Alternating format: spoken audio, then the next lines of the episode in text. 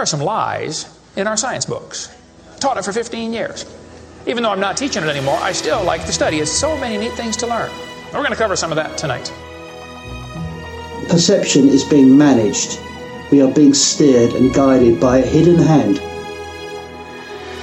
The whole world has been duped by the media that is not real. smart thinking, possible time traveler, smart thinking. Memory. And then do, Alex, if you don't agree, you'll be sent to a re-education camp. Just because I'm old doesn't mean I've lost my touch with the ladies. A lot of people here tonight felt like they lost. You know why? Now, experts are suggesting that we're in a golden age of shape-shifting reptilian sightings. Now, why is that? I was, and still am, a huge conspiracy guy. I literally ran out of new tin hat topics to research. It was most definitely not capable of melting steel. Then I would be a crackpot if I thought that was that was the the case. Thought that was that was the the case. Are we ready? Are we done talking about yeah sandwiches? I mean, not forever, but yes, in this in this next hour and a half, yes. Hour and a half. All right. Welcome to the Hypothetical Institute, a podcast about conspiracies. My name is Luke. My name is my name is Salty. And I'm Cam. How are we, gents? Lockdown 3.0? Yeah. It's good. I've got a pineapple that I'm eating today. Nice. So far so good to me. So this week we're going to be talking about Korean Airlines Flight 007, which was a plane that crashed over Russia or the USSR in 1983 at the height of the Cold War. And I guess because of uh, when it happened or where it happened, there are a lot of uh, conspiracy theories about what actually went down. Yeah, there's there's lots to this one, isn't there? There's there's a few bits and pieces, um, you know, right down to just every every every facet seems to be contested in some way. So I watched a uh, like an air crash investigations piece about this. Oh yeah. Although it was like it was sold to me as air crash investigations, and then when they're like, it was like it was still a Discovery Channel thing or whatever or something like that. But when they actually played like the name of the show, it was actually called Unsolved Histories. Right. Okay. Which I felt like I was tricked because I was looking for more of a focus on the air crash investigation. I wasn't as interested in the history. Hmm. But they're like, we're going to get to the bottom of what happened with this plane, and they're like, we've we've put together a team of mustachioed experts. Oh yeah, to, to work this out. And they're like, we've got uh, an air crash investigator. We have the Russian air crash investigator. We have the pilot who shot down the plane, and we have like a historian and a like space engineer, like an aerospace engineer. I was like, well, I feel like those two guys are sort of superfluous because you have the guy that shot down the plane, the guy that investigated it, and like another proper investigator. The historian's probably not as important to working out what really happened. Do we want to? What's the official story of what happened? Is that the best place to start with this? Yeah, I think maybe. So uh, it's 1983. It's a it was a flight from New York to Seoul mm-hmm. via Anchorage, and so to get there, they had to sort of fly over Russia, but they they go around Russia because yes. tensions were high. Yeah, so the yeah. the the path was kind of nearish Russia, but not not towards Russia. Unfortunately, when they went to do this, something went wrong, and they ended up flying over Russian airspace. Did they go eh, like in and out of airspace as well? I remember like that was one of the you know the Russians like oh it's it's gone now we don't need to shoot it down, and then they're like oh it's back. I think just the the shape of the space. Yeah, because they're going over like the the the you know the coast, the mm. easternmost coast of Russia. So Kamchatka's like the most eastern part of the Soviet Union or Russia or whatever. Yeah. And there was apparently some sort of military base there. I guess they had a, an outpost there because, you know, it's the closest bit to America. It's the bit that Sarah Palin could see from her house. Mm-hmm. so they were a bit sensitive about uh, spy planes. Anyway, the, the plane does go off its proposed course, deviates from its course by about 15 degrees. So it goes a fair way off where it's supposed to be ends up going over Russian airspace. They send up a some fighter jets to intercept, and then they determine that it's a spy plane and they shoot it down. And I think uh, 269 people on board died, including strident anti-communist congressman Larry McDonald. Just a quick note. I'm looking at kind of a curved map that, that kind of, you know, accounts for the fact that the Earth is, is round. Or lies about the fact the Earth was round, depending on your view. Seoul or Korea is much higher than I always thought. Mm. Like it's actually not that far from Alaska when you're looking at it this way. Like in my mind, if someone said is Korea closer to Alaska or Australia, I'd immediately say Australia. Yeah. It's one of those tricky ones. And I've been there, so I mean, I needed to. I should have looked at a map when I was going. Anyway, So that's basically the story. They, they shoot the plane down and it crashes into the ocean. And then I guess that's it's from there that uh, things get complicated. Well, the, the first question is why did they get so off course? And and and I, and I guess there's still a lot of you know they, they shot it down because it was a spy plane, but there's still a lot of people that are like, no, it was because they were spying. It was part of you know that was that wasn't a mistake. They were there to do a little spy thing as well. Well, so I I guess what happens after it crashes is that then the Soviets sort of are quite. They they put up, throw up some obstacles to the investigators. The the Americans want to come over and investigate the crash, and the Soviets are not keen on that happening. There is like an international investigation team that heads out there, and the Russian Navy are like uh, blocking, obstructing them. I think they eventually find the black box recorders, and they just go straight into a some Soviet general safe and stay there for quite a long time. And they also they can't find a lot of wreckage or a lot of remains either, which will then lead into some more conspiracy theories down the track. And the Russians, the Russians denied they had any of it, right, for a long time.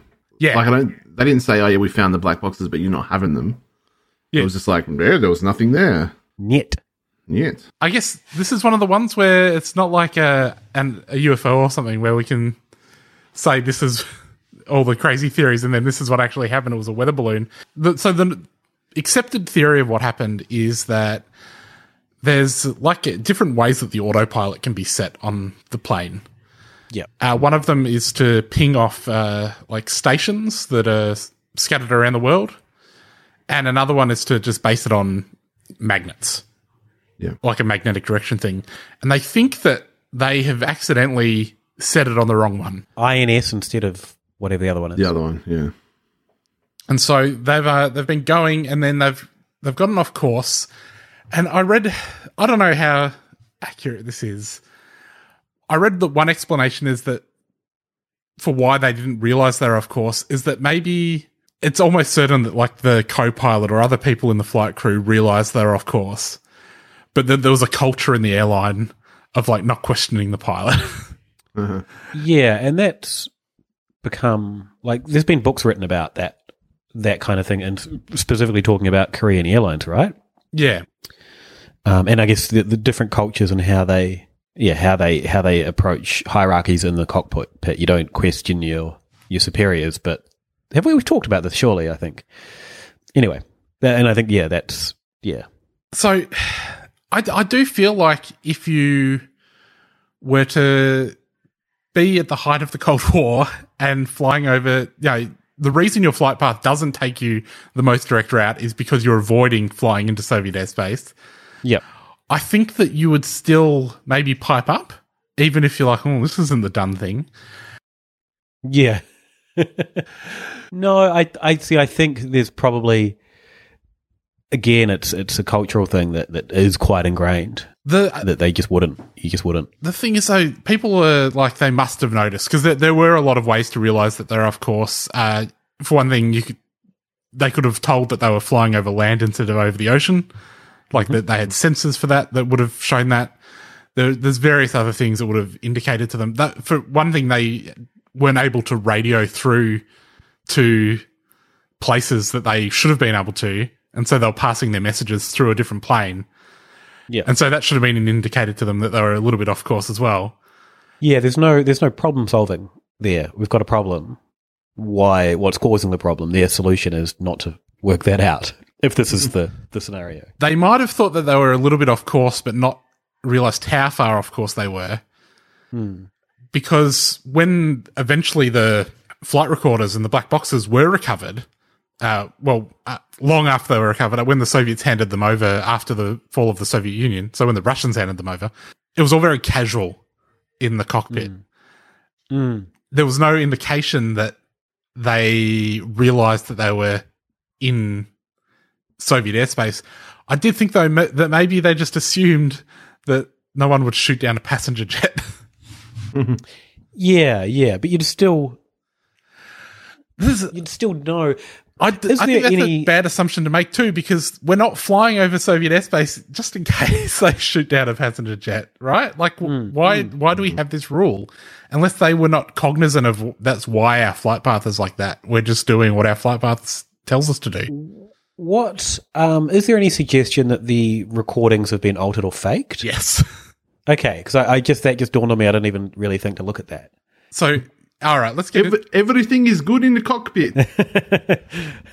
I wish I could do a Russian accent because I'd, I'd like to say something about a Korean thing in a Russian. Oh, right. Oh, that's what you're suggesting. The, Yeah, that's the. Russians have faked them. Yeah. Okay, so Well, I mean, because they're the ones that had the black box, right? Yeah. I don't know if anyone has suggested that. There is a suggestion though that the Americans faked them. So let's Ah. let's get into some conspiracy theories. Would you have said something like, uh, "Good flying, comrade. How is your bibimbap?" yeah, yeah, that would have been Yeah, good. Perfect. So one of the conspiracy theories that the Soviets have sort of put forward is that it was actually a spy plane. There weren't any people on it, and that the black boxes were planted to be found. And so they've recorded a flight of, uh, you know, Korean pilots being like, oh, we're having a good flight. No troubles here. Oh, whoops. Got plenty of time to enjoy my kimchi. Yep. And then uh, that that's just been put there so that people will think that it was a passenger flight when in fact it really was a spy spy plane. And also helping that theory is the fact that they didn't find uh, any luggage or very many human remains. They found like a couple of body parts. I think they found the body parts of a child too, which would be doesn't gel with it being a spy plane unless that was also all planted there. Hmm. But then, if you were going to do that, wouldn't you just fill the plane up with bodies? Yeah. Like if you're going to plant corpses on the plane. But then you've got to get the corpses. Yeah, and also you're probably the government can get corpses. Yeah, corpses are easy to acquire, and I guess the US government could acquire corpses pretty easily. Yeah, I feel like this is a spy movie trope as well. The ghost plane with the you know the dead bodies set up to look like it was a plane crash and for some other nefarious purpose. Mm, is that a trope? If it isn't, uh, everyone s- stop writing it and we'll write it. Yep.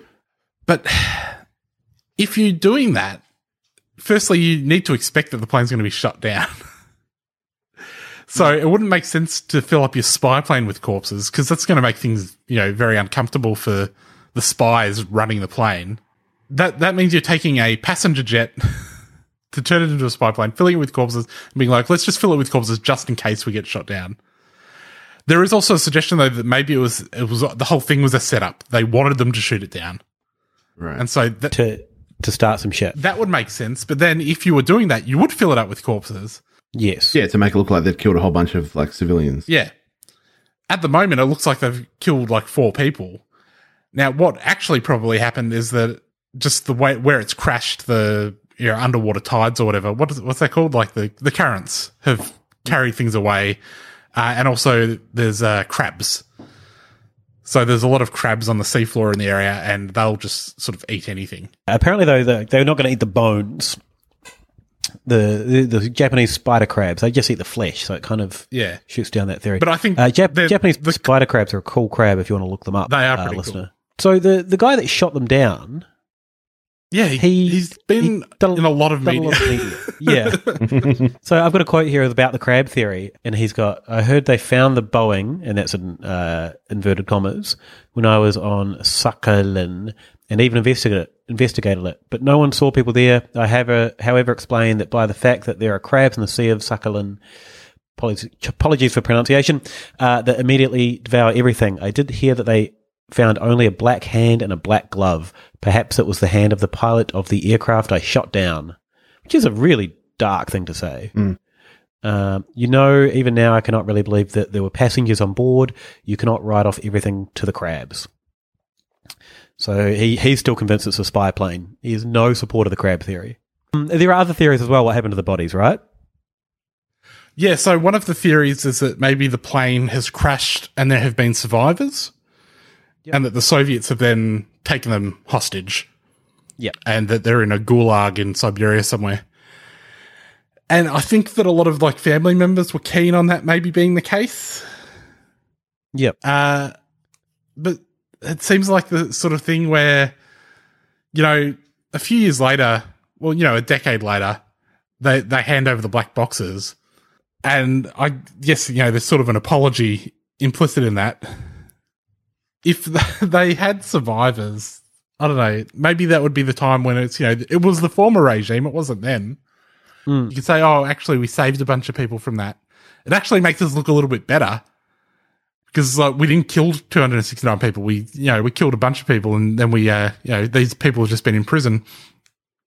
But also, I feel like someone who'd been to a Soviet gulag and had like then come home at the end of their sentence might have you know spoken to someone and been like, oh, there were a bunch of Korean people in the gulag. Yeah, yeah. Um, so the the abduction theory did get a lot of legs from people. There was uh, I think some of the American kind of the leadership thought it might have still been abducted. You know, there's kind of hints that that you know apparently people requested information and then it didn't really it wasn't really clear if there were survivors or not based on what the the Russians gave back. Um, there's one guy. Uh, Who's a self a self declared KG expert, KGB expert? He said, "Yeah, it was they were abducted and the kids were separated from their parents and safely hidden from hidden in the orphan houses of one of the Soviet Middle Asian republics. There's also a theory that the Soviets might have found the bodies and then just taken them. Yeah, yeah. There's also a wind tunnel theory and a decompression theory. Well, what's the wind tunnel theory? I think it's similar to the decompression theory. Basically, everyone sucked out and then spat around, uh, like they, they got caught in a wind tunnel and then ended up in a far away place. And decompression is they got sucked out by the, you know, by the explosion, you know, like in a movie. Yeah. And then they were, yeah, they end up scattered around the place or in a different place to where you'd even be looking for the bodies. But one is the decompression theory. This is in a book called Is Izvestia, uh, which is a lot of some of the clothes they found was zipped up and they don't know how that could have happened. How the zipped up clothes land everywhere. I'm assuming that's just because luggage exploded, right?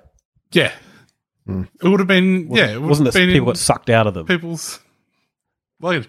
And the other thing is, they did find stuff started washing up in Japan, like Hmm. later. Like that they they found body parts that they couldn't explain. Well, I think know it's probably from that plane crash, and they did find some luggage around the place. So the the deliberate theory that it was deliberate uh, is a is a pretty strong one as well. Because we've kind of talked about it, but yeah, there's a whole book about it. Um, KAL 007, the cover up, which says it was all planned because I think the US had done a similar operation recently, and they've been caught. And, and that's why the that part of Russia was on high alert. So yeah, that's kind of the, you know, Oh, that, uh, they're up to up to their tricks. that it was like a an actual airline flight, but they were also doing a little spying on the side. Yeah, yeah, yeah. There's also a theory that it was a targeted assassination Of Larry McDonald. of Larry McDonald, and there were also supposed because he was like the one of the main anti-communists in Congress, and there were supposed to be other sort of hardcore anti-communists on the plane, but their flight had changed. But uh, if you're a so if a Soviet spy might not have gotten the news that their flight had changed last second. But they think that what could have happened is that the Soviets could have uh, scrambled the like pinging of the the plane's radar so that they thought they were somewhere where they weren't. It's called meaconing. Mm. And so they could have uh, sent them off course and then shot down the plane under the pretext that they thought it was a spy plane, but they did know all along that it was an airline flight. Yeah, yeah. It's there seem to be there are so many suggestions in this. The the old Occam's razor of they just went off course and got shot down.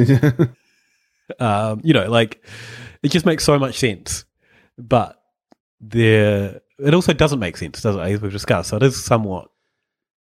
Yeah, it's hard to get it's hard to get my head around what I actually think, and I think they just got off course and got shot down. But as we discussed, it was really difficult to do that. Yeah, it's one of those things where it's like there were so many indicators that they were off course, and they didn't cor- go make any effort to correct the course.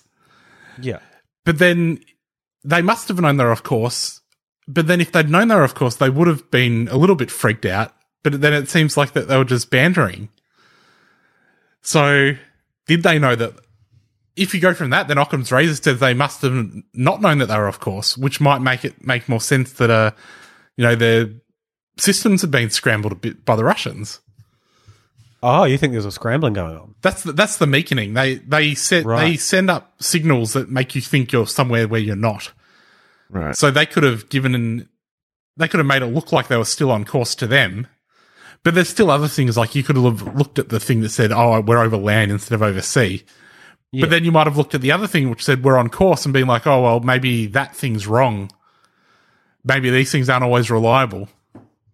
Because I guess also if they had if they had the wrong uh, navigation system on, like they had the they had the one that says our magnetic heading is correct, but our uh, actual heading is not. The one that should have been telling them they weren't on course wasn't turned on because they just forgot to do it or whatever.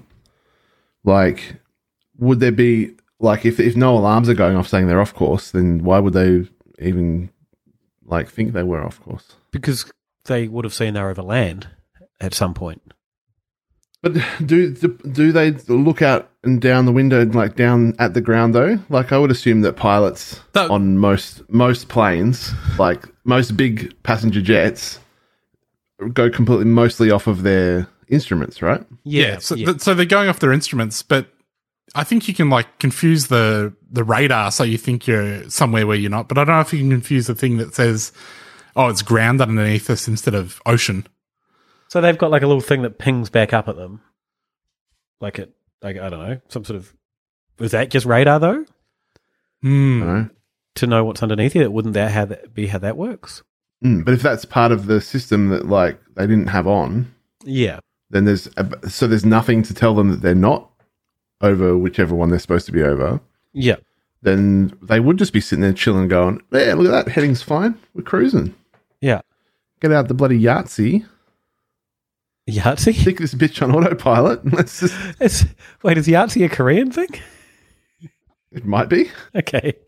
Um, one thing I always find funny, you talk, we're talking about looking out the, the windows and seeing it, and they probably didn't, is that quite often really big planes have tiny windows. And to me, that just looks comical. Yeah. Little, little tiny window, Little tiny little tiny, the front. pilots, and this giant thing. Uh, so, yeah. I mean, I don't know how much they see, but surely they can see something.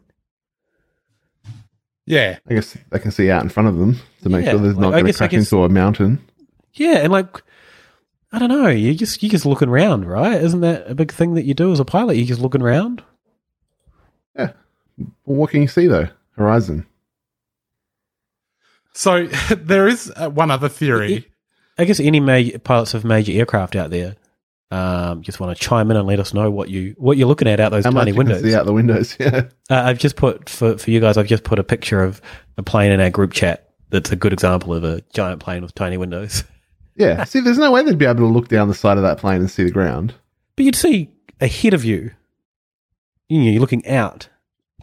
Yeah, but if- if you're looking out that window at a downward angle down the nose, how many like how far like that's so far in front of you that you'd be able to see. I'm just bringing up some images of cockpits now and looking. Also, there's like all this instrumentation in front of them, right? They can't get to the glass to look down the front of the nose of the plane. No, they can definitely see it. What's the point of the window then? There's definitely a, u- like a reason for the window. So yeah, so they don't crash into mountains. Wait, sorry, we. I think we can leave. Let's um pin this. Okay, Have you're not into this, and I not this cir- is- and not circle back to it.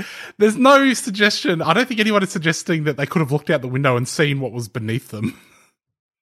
No, but they'd see around them. I've just put another photo in our chat, and they can see the even this photo sits quite far back from the pilot. You can clearly see that what you're flying over. What what kind of plane is that? hard to say. Spectacular things pilots see every day is the title of the article. Right. Oh, Uh, actually, let it let it. Let's put a pin in it, and now we'll circle back to it because I've just thought of something. If you can't see the ground from the cockpit through the window, why don't they put side mirrors on? So you can just look in the mirror Aerodynamics. and see. Oh yeah, of course. Too much drag. Anyway, Yeah. let's move on. There is one other theory that is a little bit complicated. Hmm. Uh, so the theory is that the Soviets engaged actual spy planes. That there was a an air battle over Kamchatka where they actually did shoot down real US spy planes. Right. But then the Americans or the Japanese have shot down this passenger plane to cover up the crash of their spy plane. So that they say, oh, this passenger plane's in the ground. You know, the Russians were shooting missiles at a plane, put it together. They shot down a passenger jet, but it was actually the Americans or the Japanese that shot it down. Yeah, I did read a little bit about this. So there was an inference that the sound, like the, the way that people described the sound traveling and then what they saw, was was not con- like not consistent with where it was shot down. Is that Yeah, there's is that am I right? There's that, and there's also apparently someone, like a fisherman or someone, found some wreckage from one of the weapons or a weapon, at least in the area, which had a, a marking on it N3. Now, of course, as we all know, the letter N is not in the Cyrillic alphabet. Hmm. So why would the Russians have N on their missile? Makes would make much more sense that it was on an American missile. What was the what was the code again? Say that again. N three. Ah, surely like people know what codes are on what missiles, right? Um, Russia had a, a SSN three missile. There you according to this missile website that I've just pulled up. There you go. Well, sorry, fisherman, you've struck out there. Um, the SSN 3 is a family of turbojet powered cruise missiles with three variants.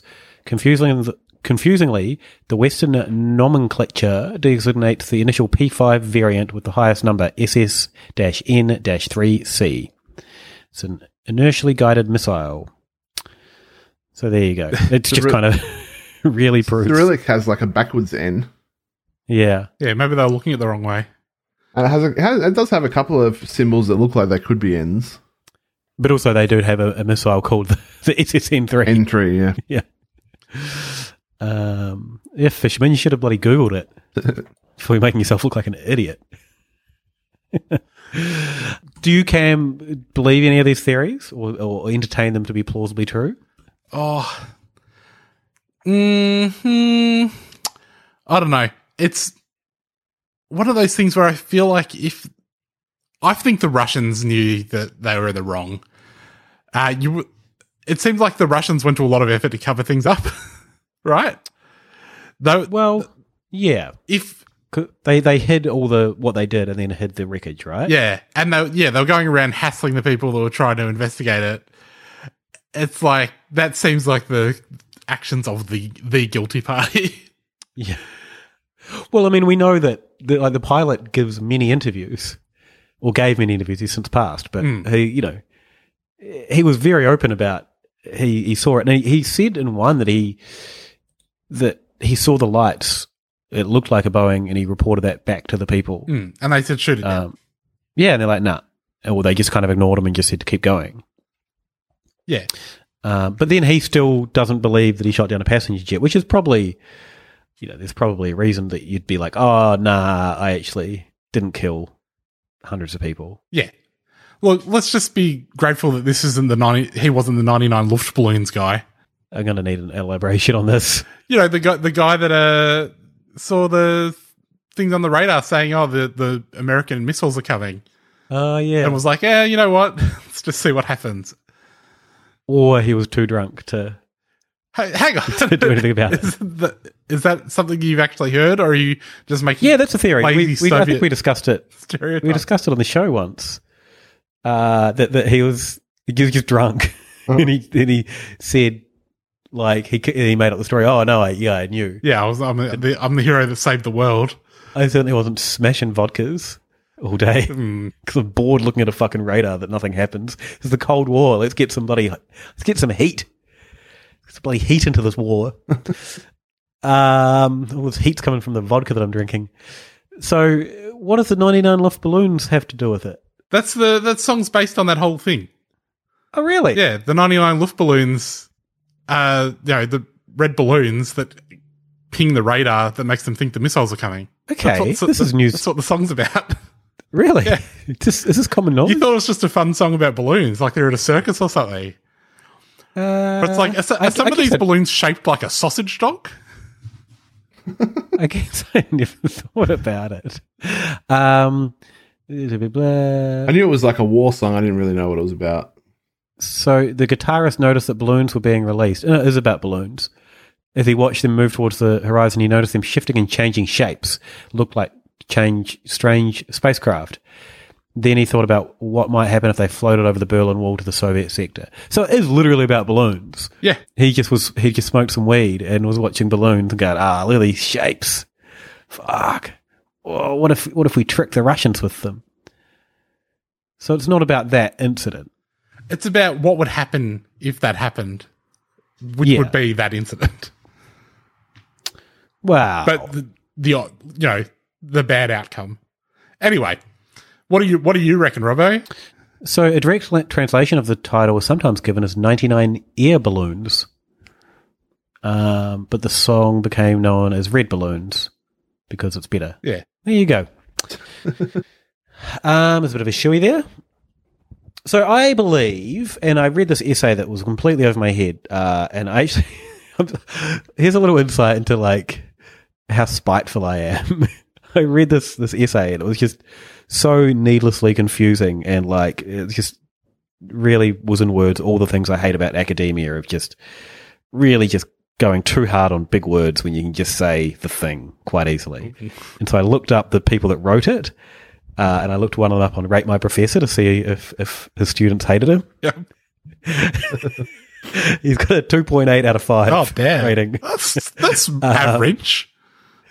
No, if you had a 2.8 out of 5 rating on anything, you'd be like, fuck, that sucks. You wouldn't want it to be your, your Uber rating.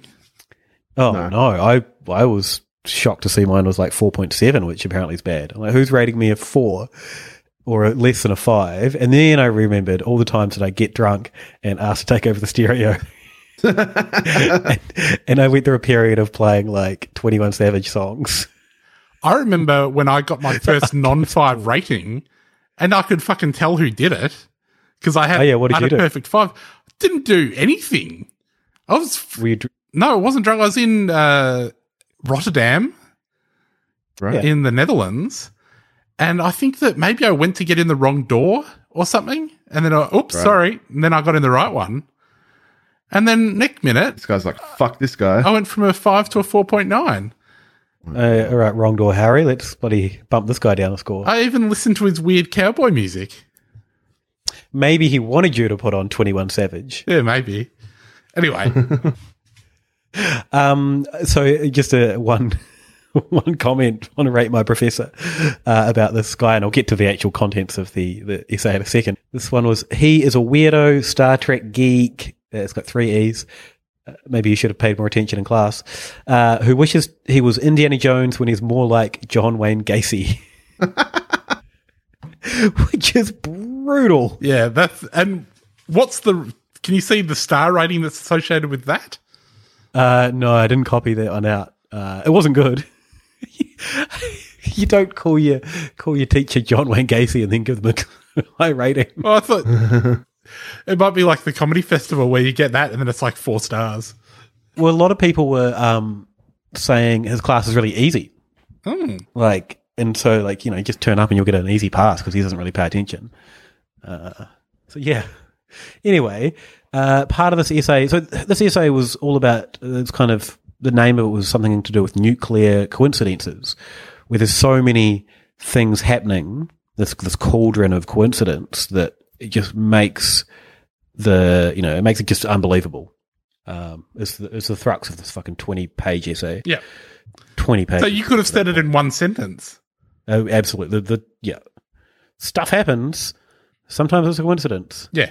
Anyway, um, they but they spent a lot of time talking about 007, uh, which we haven't talked about. So the the flight number was 007, and whether or not the Russians thought that was like, oh, this flight number's got 007 Like, attached. It's clearly a spy They're plane. taking the piss. Are these these riders? No, the, the the the Russians are like these fucking American spies are taking the piss. Yeah, and then then the, the next part of that is well, maybe you'd call it 007 to take the piss because no one would, you know, oh my god, you wouldn't call your spy plane 007. Yeah, it Like- was a it was a reverse piss take. Yeah. So I'll, I'll read a little bit from this essay. One can su- suppose that 007 was an instance of what the spy most fears, the recurrent nightmare, the capacity of his unconscious to betray him into letting slip that he has taken every conceivable rational precaution to conceal. What the Soviet Union read as a conscious provocation could given could given the same attribution of motives be taken to be a lapsus, an involuntary revelation of the mechanism that undoes all loyalties in the paranoid universe of stealth, where each side is trying to determine its strategies in terms of what it can see the other side seeing about itself. Hallucinatory effects and effects of coincidence acquire, in this space, uncanny power to become basis for fateful decisions. 20 fucking pages of that. That's why I looked this guy up to find out if he's a dick.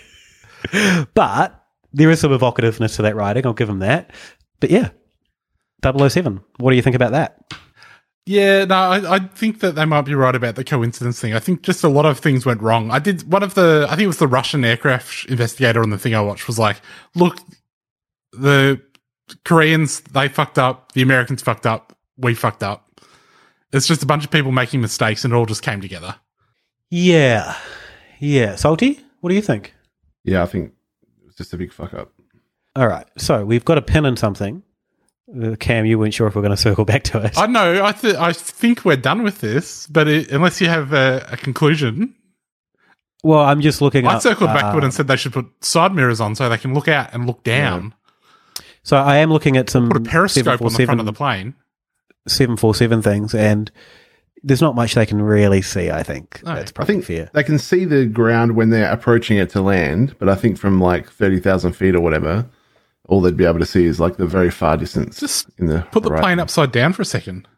There is a um Like the Denzel Washington movie. do a little loop to loop. Yeah. A little, a little barrel roll. So there is a, also a, a thing called stale, no, sorry, sick air syndrome, where there's not enough air circulating through the, the tiny space of the cockpit, and they're just in there for so long that they just start um, getting elevated carbon dioxide and getting all like bad at flying and losing all their, you know, losing all their functions and, and thinking powers. Jeez, who's losing their thinking powers today? To get bad at flying. So, uh, Salty, Robbo, me, I think we- we've uh, tackled Korean Air Lines Flight 007. Yeah, Yeah, I, thi- I think this is another one where there's lots of little little moving parts, and you could probably spend a long time discussing one. Yeah, you could even write But- books about all of them. Yeah, yeah, but That's people really you're really you'd be stretching it pretty thin because Russia just shot down a plane that had gotten off course. well, Robbo, where can people find us online? Hypothepod on Twitter, Hypothetical Institute, where uh, if you're listening to this on a podcast app and you want to listen to it in a different podcast app, you could do that by searching Hypothetical Institute in a different one. Hypotheticalinstitute.com. Do we have that? Yep. Yep. Does it have that in front of it? Uh, Just try them. Just try them out. Try There it out. go. Try try both ways. Um, you're in lockdown if you're in Melbourne, so you got a bit of free time. Uh so Cam, where do people find you? And also, we're on Patreon. Oh yeah, we're on Patreon. And thank you to our cooked $33 sponsors, Tammy and Vanessa. thank, Thank you. you. Okay, so there's no the in the website. Okay, no the website. Hypotheticalinstitute.com. Cool. And we've got cooked cookedunits.com. Yep. Take you to our merch page. Take you to some merch. Robbo, where can they find you? At Ale of a Time, Ale of a Time.com. I don't really have too much coming up to plug, uh, so you know, just go to those. Salty? Uh, at Saltmarsh on Instagram and Twitter and andrewsaltmarsh.com for everything else. You back on the high seas, salty I see. Yeah, I've been doing a bit of Sea of Thieves streaming. Cool. How's that going? Good. Nice. Did- Have you ca- captured some booty? Yeah, all the booty, I mate. bet you have. Uh, and you can find me at Sextonheimer on Twitter. Gather Around Me is my other podcast. Yeah, No Pasaran is my radio show about the far right on 3CR. Check it out. Nice one. Thanks, everyone. Bye. Bye. Don't worry